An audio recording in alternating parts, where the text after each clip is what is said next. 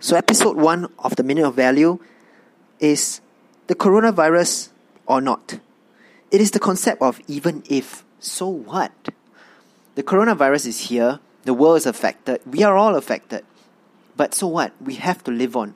Nobody says we just sit there, watch TV all day, and hope for the best. Nobody says retrenchment.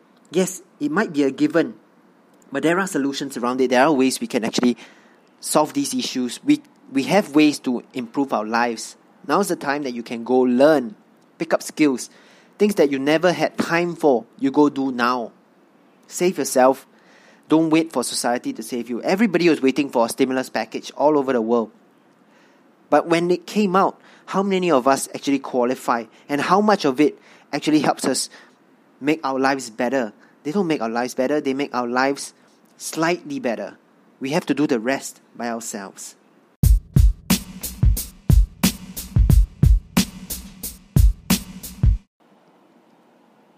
Episode 2 is about finishing what's on your plate. When I say that, what I mean is go understand what are your skills, what are your resources. When you were busy, you never had time to evaluate what were you good at, what were you bad at. You just went to work, you just did whatever you had because market was good, um, and you just do whatever was put on your plate. Now you have to look at what's on your plate, what you still have to eat, evaluate.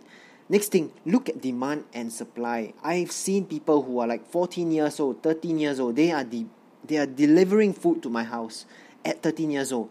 At 13 years old, I never had such opportunities. But they see a demand and they want to be part of the supply. Look at that. They are trying to side hustle. Why are they doing it? Probably is to help somebody at, in their home. They're 13 years old. When I was 13, I never understood what economic downturns were.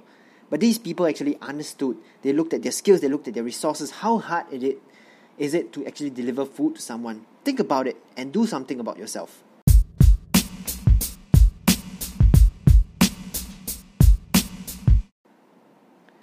Episode 3 is about getting attractive and getting noticed.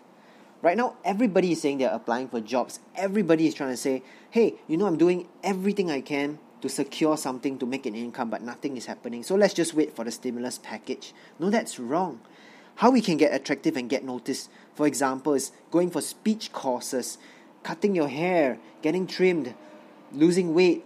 These are all ways to actually get more attractive, get noticed by employers. What we need to understand is the world looks at biases and we need to overcome these biases because we have time on our hands. Right? You might say, Oh, I don't have that money to invest in this, this, this, this. But there are certain things that has to be done every single day. So, for example, even today, teeth whitening is a massive industry because so many people feel that a great, clean smile actually encourages somebody want to speak to you and do business with you. So, think about it. Get attractive and get noticed in the market right now.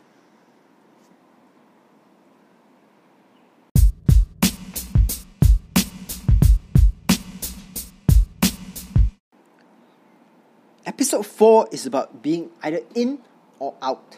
So many people say, Jeremy, I've been trying to apply for this job, that job.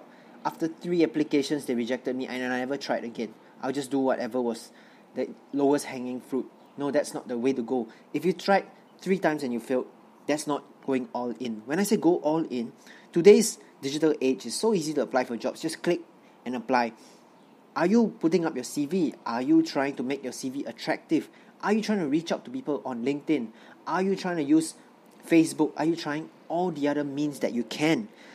Don't just say you tried once, twice, three times and you say you give up. Yes, you can also look at the lowest hanging fruit. Once again, there are food deliveries eh, which is in demand right now. There is transportation which is in demand right now. There are um, parcel delivery businesses that are in demand right now. Look at it whether you're in or you're out. A side hustle versus your main hustle, which is finding your dream job.